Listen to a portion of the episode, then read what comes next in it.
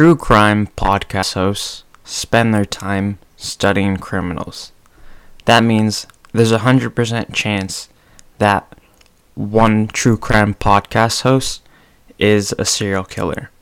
They probably take notes on where the most well known serial, serial killers made a mistake.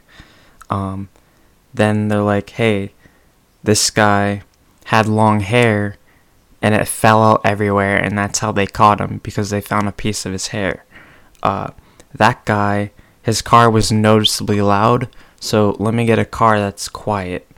Um, then that other guy, he um, chose his victims from the same bar, and then the cops were able to uh, just go to that bar and catch him, right? So they know all those errors, so they know how to work around those errors, right?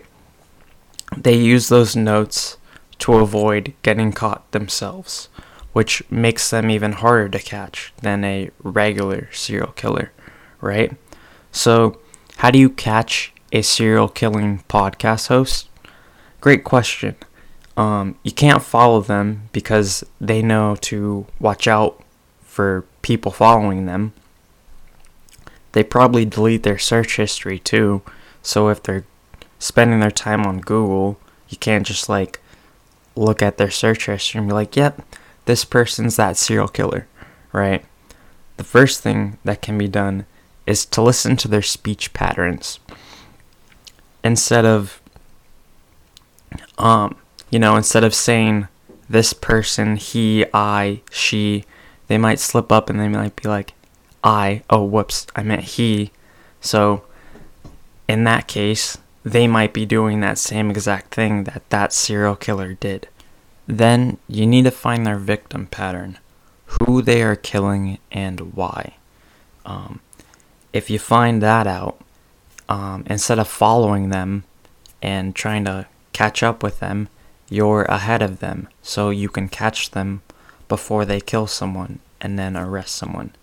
Um, because, you know, the world needs less serial killing podcast hosts, right?